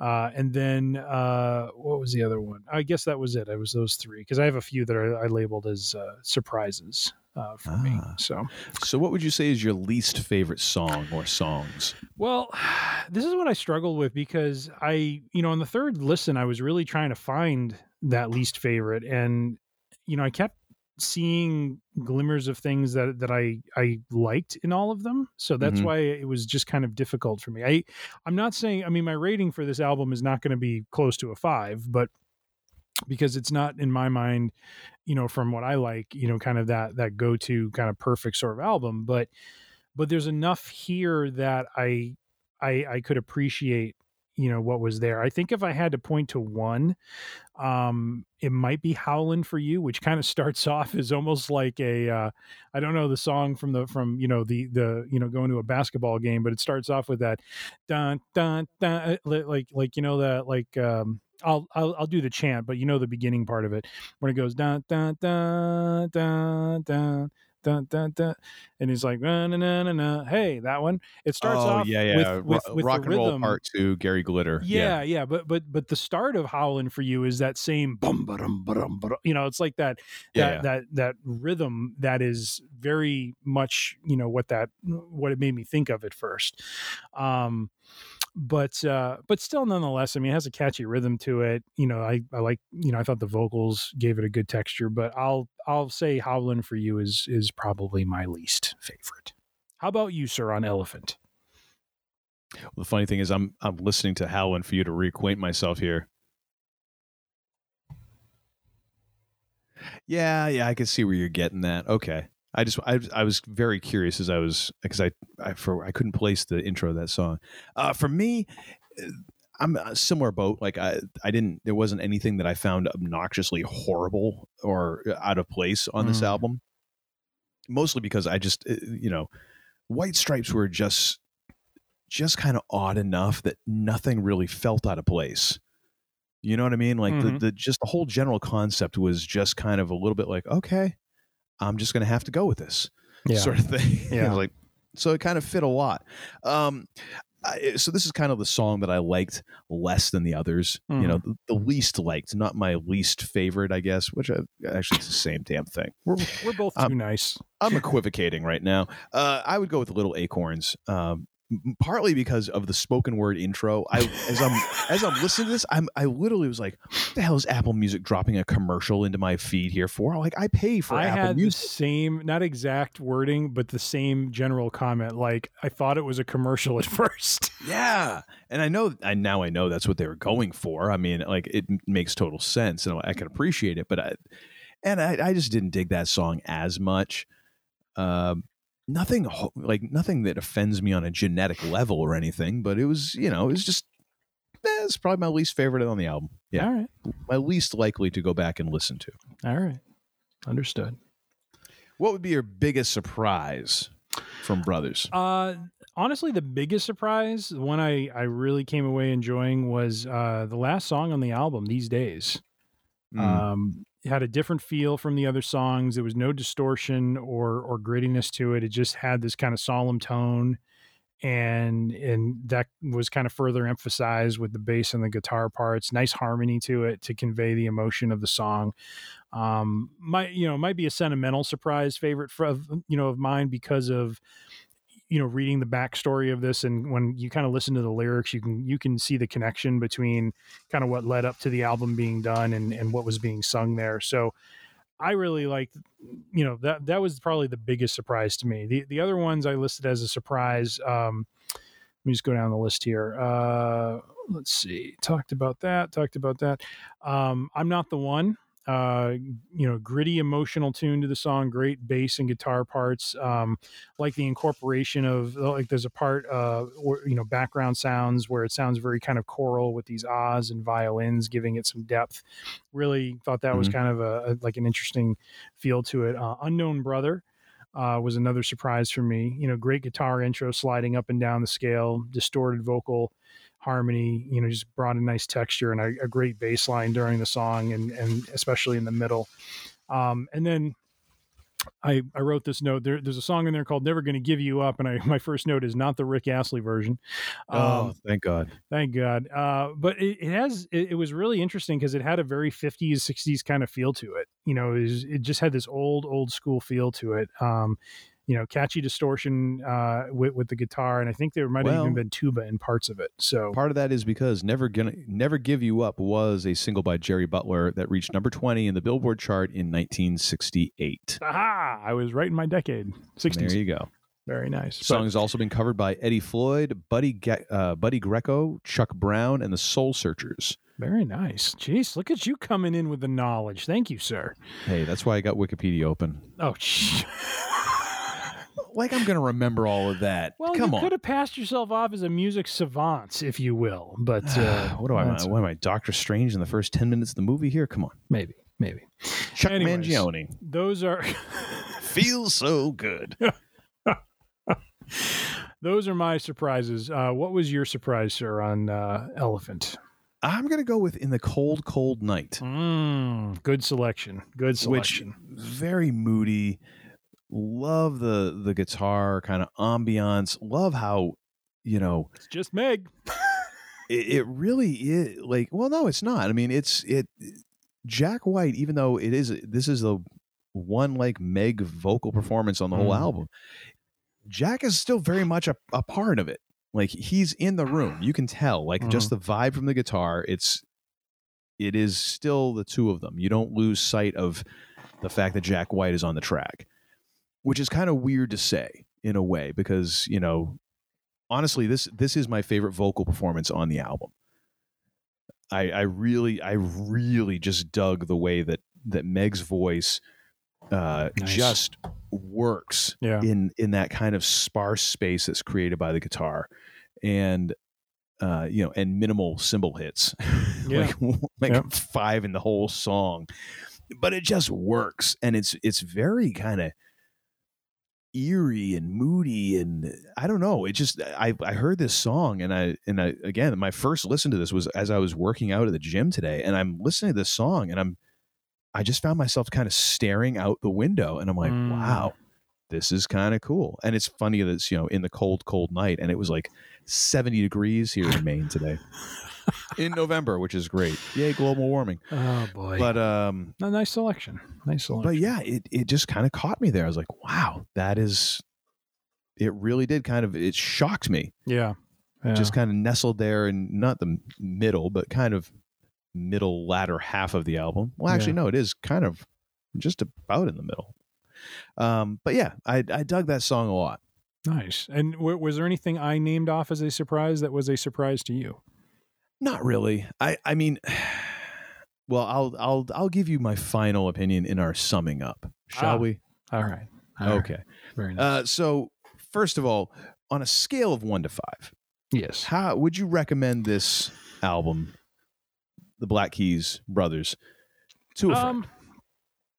Would I recommend this to someone, uh, to a friend? Uh, yes, I would, and I would do it to the tune of. I, have been kind of going back and forth between like a three, five, and a four. Hmm. Okay. Because it is a. It, it is an album that has grown on me. It, but it took a few listens for me to get there, and that's why I kind of go Mm. back and forth. And it's I, you know, it's hard because this is less about the quality and more about what I recommended to someone. And Yeah. I'm trying to think through like you know people who I know who would connect with this, and if it takes a few listens for me, I'm just thinking it's going to take probably twice the listens for them, sort of thing. So, Mhm. uh, so I mean, I'm I'm I'm kind of uh, God. I guess I got to throw a stake in the ground. I got to go a three point five. Like we, you know, I, I've I've listed other ones as fours before.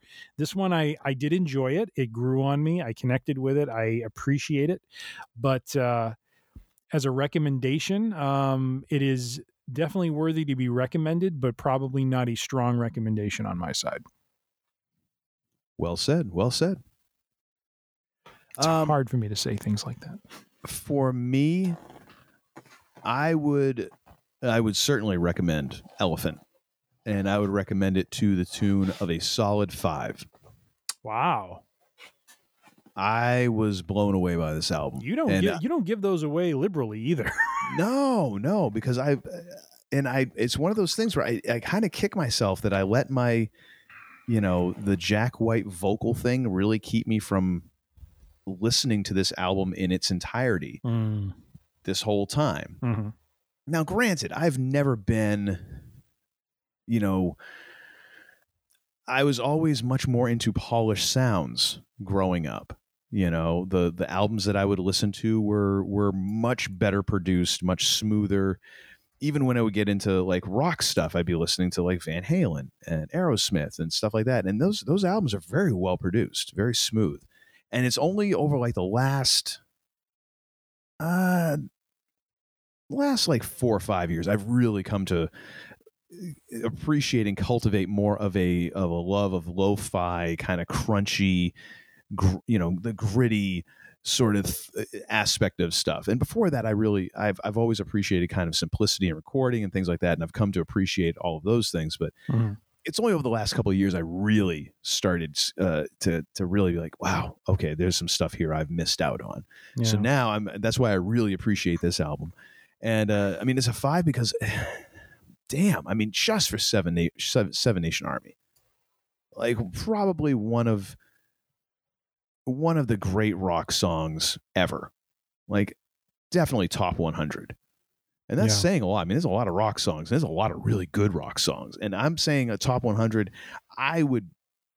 I might find this one sneaking into my top 20 Oh, just wow. for just for where I'm at right now in terms of my taste in music. Because the song just friggin' goes, and it is it manages to be slinky and explosive and a whole bunch of stuff all in one. nice. It's it does it rings all the bells. Um, and at the end of the day, if you made me choose between listening to the to the White Stripes or the Black Keys, I'm choosing the White Stripes. Like I, I I dig the Black Keys. I've Mm-hmm. I've listened to the I've been listening to them more over the last couple of years.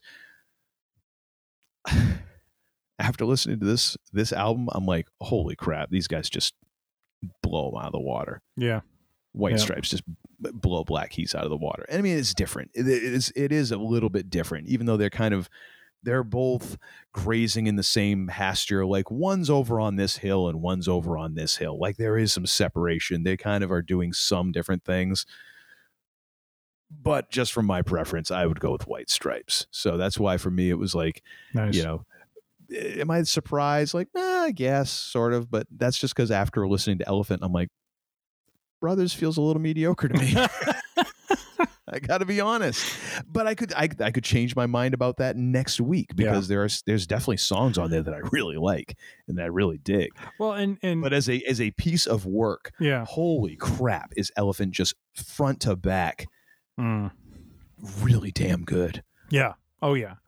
I um well thank you because I, I feel less guilty about you know the the recommendation rating I gave because of uh eh, you know because of parts of what you just said where you, you know that's it's kind of like like you said it's kind of a difference of you know top to bottom being solid and and you know the black keys what they do in brothers is is is good and is certainly you know listen worthy it's just it, it, but it just doesn't resonate the same way with me as Elephant does. You know, to to to your point, you know, it's just has that feel to it that um or has a different feel to it and you know part of the charm of what i you know liked about brothers was was really in in kind of the long tail as as as you kept going through the album is is the stuff that ended up being or feeling a little more white stripish you know where it's more raw and gritty and you know less synth and less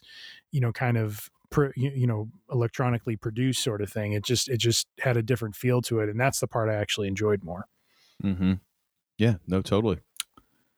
Yeah because even even the keyboards on white stripes it's not synth yeah. it's like legit like organ. Yeah. Yeah. Like like an old school organ and and just piano exactly. you know? Exactly. Yeah. And you can tell like oh yeah the distortion you're getting that's pretty much just from overloading the amp almost to the point of it bursting into flames. Yes. Like there's there's not a lot going on there except just make it real loud. That's right. That's right. Loud and proud. And another thing so what have you got for and another thing this episode sir uh, this one actually I went through um, probably, gosh, I think back in the spring or early summer when it first came out, but I hadn't watched it yet. Um, and mm. I, I, I come back to it because I just finished it uh, over several uh, one hour sort of lunch hours I was taking for myself uh, throughout the week uh, or throughout the weeks uh, of the last month for work um, was Light and Magic, uh, the documentary on Disney Plus. Mm. And this is the documentary of um, of ILM, Industrial Lights and Magic, the effects a company that kind of was birthed from Star Wars and how it became uh, really this this foundational piece of, as I found out, most of the entertainment I've come to love. So, pretty much, yeah. Um, but I think what appealed to me a lot about it and why I'm recommending it again is, and, and I guess this will be more for our engineering minded, uh, you know, listeners, uh, is I, I was just really impressed and very much appreciated the innovation and the scrappy kind of nature of of what you know the early days looked like for them very much reminded me of you know the stories of of uh, you know the old garage uh, you know, companies that started in a garage and and you know that sort of Silicon Valley mentality um, that that really uh, you know birthed the uh, the tech industry and and seeing it kind of play out in this in this effects uh, company was was just really interesting. And then, you know, uh, as, as, you work your way through, uh, so, you know, more and more digital becomes kind of the way of things, and you know, dealing with how that impacted you know the the staff there because they had a lot of folks who worked in the model shops and and and and did a lot of the stop motion and and modeling sort of thing and uh, and that you know once once Jurassic Park hit and they kind of you know developed a, a, repertoire for doing you know consistent and solid you know computer graphic renderings of you know creatures that looked physically real it really kind of did in you know the whole physical model aspect of it and so um and so it was interesting to see that happen and then what, what i appreciated uh, you know at the end was really around how things kind of came full circle like they they talk mm-hmm. about the volume um and you know as as mandalorian kind of you know leveraged that quite a bit and and, it, and the volume became a thing you know through season one of of mando and but how it also talks about you know, as much as Jon Favreau is is to um, be credited for you know being one of the pioneers or or uh, one, one of the people who brought about the volume, he's also an old school you know kind of effects person as well, and and how the Razor Crest uh, you know, the shot of the Razor Crest flying during season one was actually a, a model that was built and, and filmed that way. And so I thought they kind of ended it on a nice note where it kind of came around full circle where they're they're looking at, you know, kind of a happy medium between the digital and the real and and you know how how ILM just you know had this tremendous impact and how and I love with the volume when when when they had George Lucas come on he's like this is what I was always talking about back in the 70s he's just yep. like this is exactly it it's just like well but don't in the I mean, I, yeah. I, I, I don't mean to trivialize it, and, and it's not meant to to to demean it. It's just it's it's fascinating for me to see someone like Lucas who had a picture in his head of what he was looking for, and struggled over decades to get others to kind of see the vision and see where he was trying to go. And I must imagine it's remarkably rewarding for him now to see the thing that he probably was thinking about you know maybe not 100% that way but but just you know the fact that that you know a dream of his materialized in the way that it did through through the effects of of what the volume brings. Yeah. No for sure for sure it is a little bit weird though when it's like you know the guy who essentially said we're not going to build any sets higher than you know a foot above the actors' heads, and then of course the famous story of because Liam Neeson was so tall that they ended up having to. It was like a couple hundred thousand dollars more in set building that they spent uh, just to build the sets up higher, and then they just did everything else digital. You know, it's Right, kind of funny right. for you know, kind of his swan song, really as a director, because I don't know. I mean, what he did. Did do he did like Red Tails after that, and that was it. I think he yeah I mean, but those are really his kind of like his last hurrah as a director, and they just they they hit that uncanny valley, man, and it just Mhm. now you're like, no, it just looks fake. It really does. yeah Um, but of course, yeah, he was a pioneer, and it was funny to me watching the series, uh, the documentary series, because I had seen so much of that from watching Empire of Dreams. mm-hmm. You know, and I thought I knew so much, but then you get into this, and it's like, oh, now we're really getting into the weeds. Which, oh my gosh, I was so into that. Like, Yeah. I love this minutia crap. You know, oh yeah so oh yeah it was fascinating. But yeah, totally, and it's a nice. It's a they they pulled a very nice narrative out of that, and I love. I do enjoy how filmmaking is coming back to, you know, a combination of of digital and and the handmade mm-hmm. stuff. yeah. Because I mean, the, even then, digital is still handmade, dude. I mean, like the, Yep. the the sheer amount of time that goes into like painting like the creatures that you're making figuring out the lighting animating them is like it's not it's not that it's just like you press one button and it happens like those people are doing meticulous work that is in it's just a different way of doing it from the guy who's animating the the AT-ATs on Hoth you know? It's just a different deal you know? Yep. at least to me. Absolutely. absolutely and Oh, what was your end another thing sir? Well, I decided to keep this uh, kind of in line, or fortuitously, it kind of came in line with your Star Wars uh, bent here because uh, I've uh, we are now literally, I want to say, fifty yards down the street from our our local public library, nice. and uh, I'll put in a plug for public libraries, man. Like uh, as much as I loved me to do some book shopping and especially to use bookstores, oh my gosh.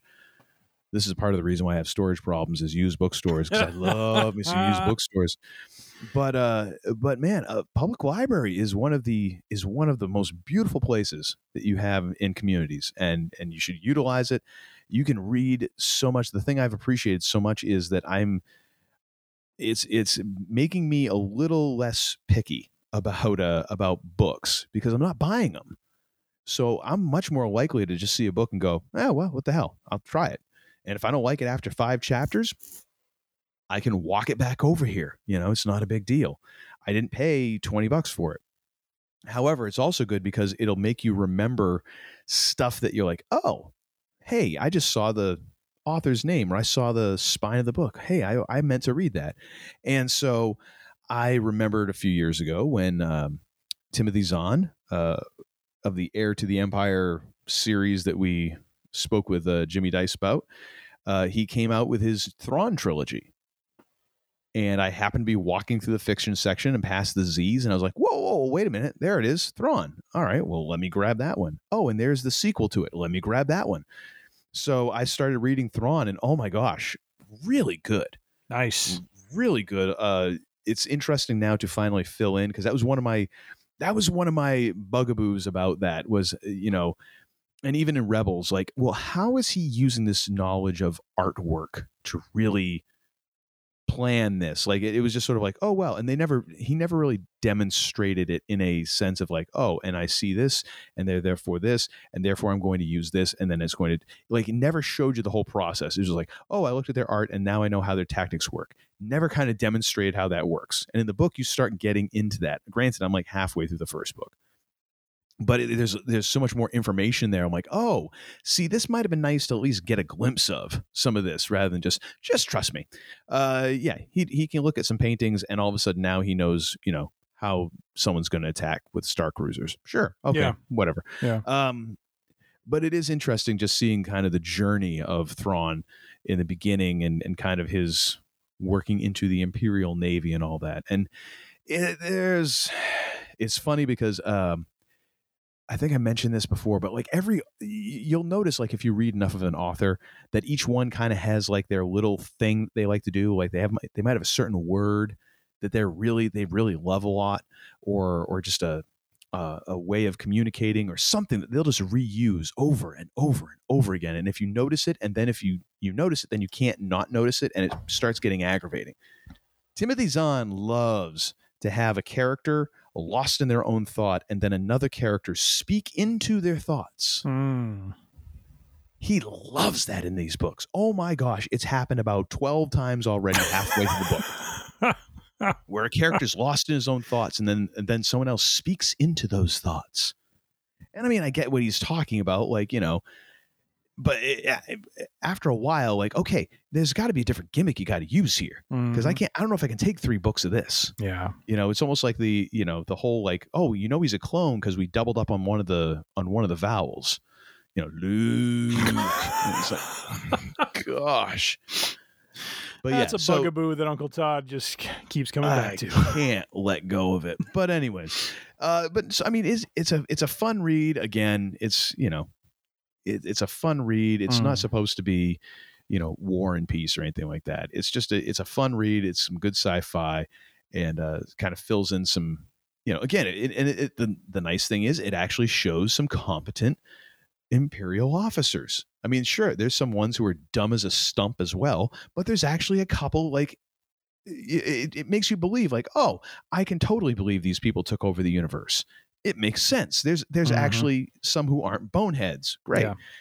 um, but yeah, it's good. It's a good read. I highly recommend it, and I also highly recommend uh, going to your to your local public library, supporting them.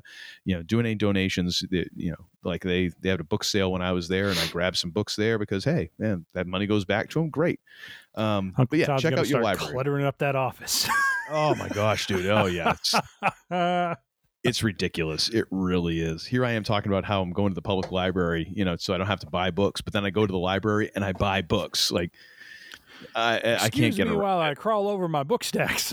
Yeah, pretty much. Either that or I'm going to get avalanched by them during a recording and I'll finish from underneath. I'll, I'll hear this. Ah! I'll just be wheezing. Thank you for tuning in. I'm losing oxygen. It's all been worth it, though. Rosebud. yeah, exactly.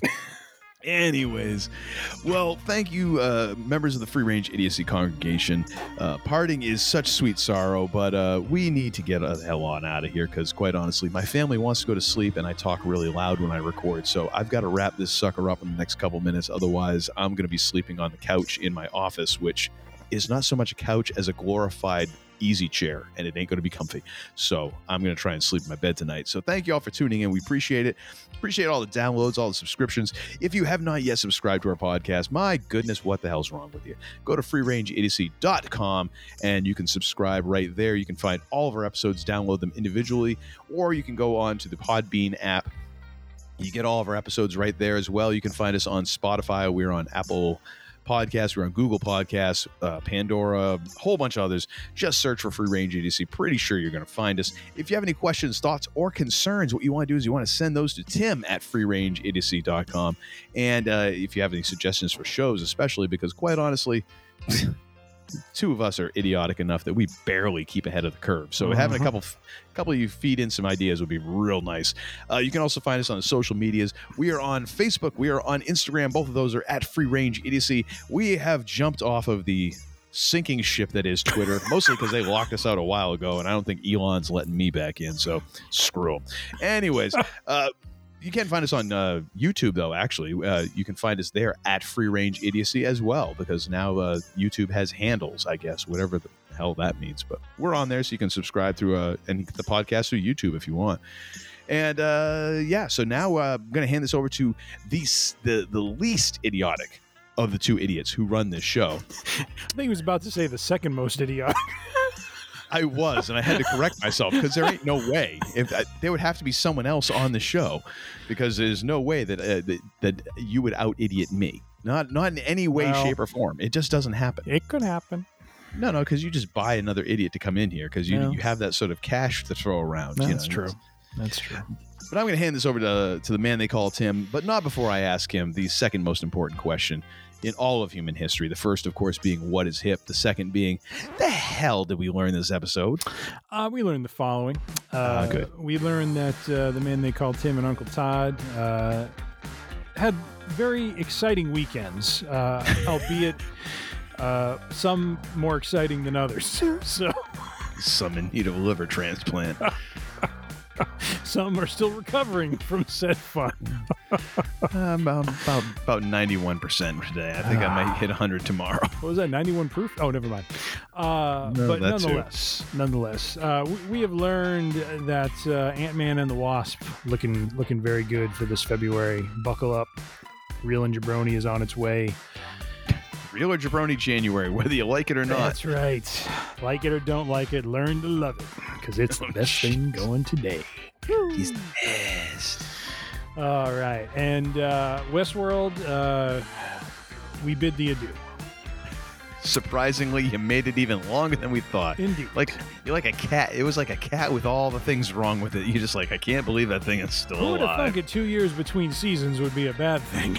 I, I know that's the other thing. Necessitating a full rewatch. So you're like, wait a minute, I don't even know. I it was a Oh. confusing show, anyways. And then you're gonna wait that long in between seasons. Oh my gosh! Like, what No one had a chance. No Oh one had a gosh. chance. They, you know telling what they needed to do? They needed to have like a pop up. You remember VH1 used to have the pop up videos? they needed to have like little bubbles that came up in the first a couple of episodes to Mhm. remind you of all the crap that went on. Mhm. Then you might have had a fighting chance. Absolutely. Absolutely. Uh, and we've also learned uh, Uncle Todd and the man they call Tim. Uh, very good ears for for uh, albums here with uh, White Stripes, Elephant, and the Black Keys Brothers. Uh, if you have not listened to either of these albums, uh, we we have both recommended them. Some uh, more strongly than others, but uh, do do check them out. Uh, solid outings all around, and yeah, Elephant is a classic. So do. Do give that a listen uh, when you have the time and the place. Uh, finally, as we like to close things out, uh, be safe, be Mhm. healthy, be kind, be good to one another. And uh, if for no other reason than, uh, well, hey, Powerball's at 1.9 billion, so we need to throw a little uh, money at that uh, jackpot. Would you please hit the lights on the way out? It's like I picked the wrong week to quit drinking. I beg your pardon, what did you say? All of you relax. This is a matter of inconvenient timing. That's all. Police action was inevitable. And as it happens, necessary. So let them fumble about outside and stay calm. This is simply the beginning. You're such a disappointing pair. I prayed so hard for you. Get out. And don't come back until you've redeemed yourselves. So say we all. So say we all. I thought I told all of you I want radio silence until further. I'm very sorry, Hans. I didn't get that message. Maybe you should have put it on the bulletin board.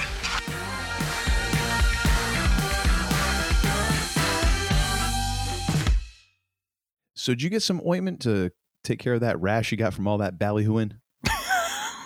A little bit. Got a little liniment. Can you tell me what the brand was? I, I think I need some of that myself after the other night. I fell down in the bushes and I, I've got a I got this thing going Uncle on. Todd's no good, very bad weekend. I don't know if it's from the ballyhooing or the the, the whoop de doo. I don't know. it's certainly not the tomfoolery. So, well, I mean, hey, you, there might have been some tomfoolery there. There's some time that's unaccounted for. What can I say? You know, but things the immortal happen. words of Chucky, you suspect. Yeah, there, there might have been a squirrel in that bush. I don't know what was going on. Having some sort of reaction. now get the hell out of here!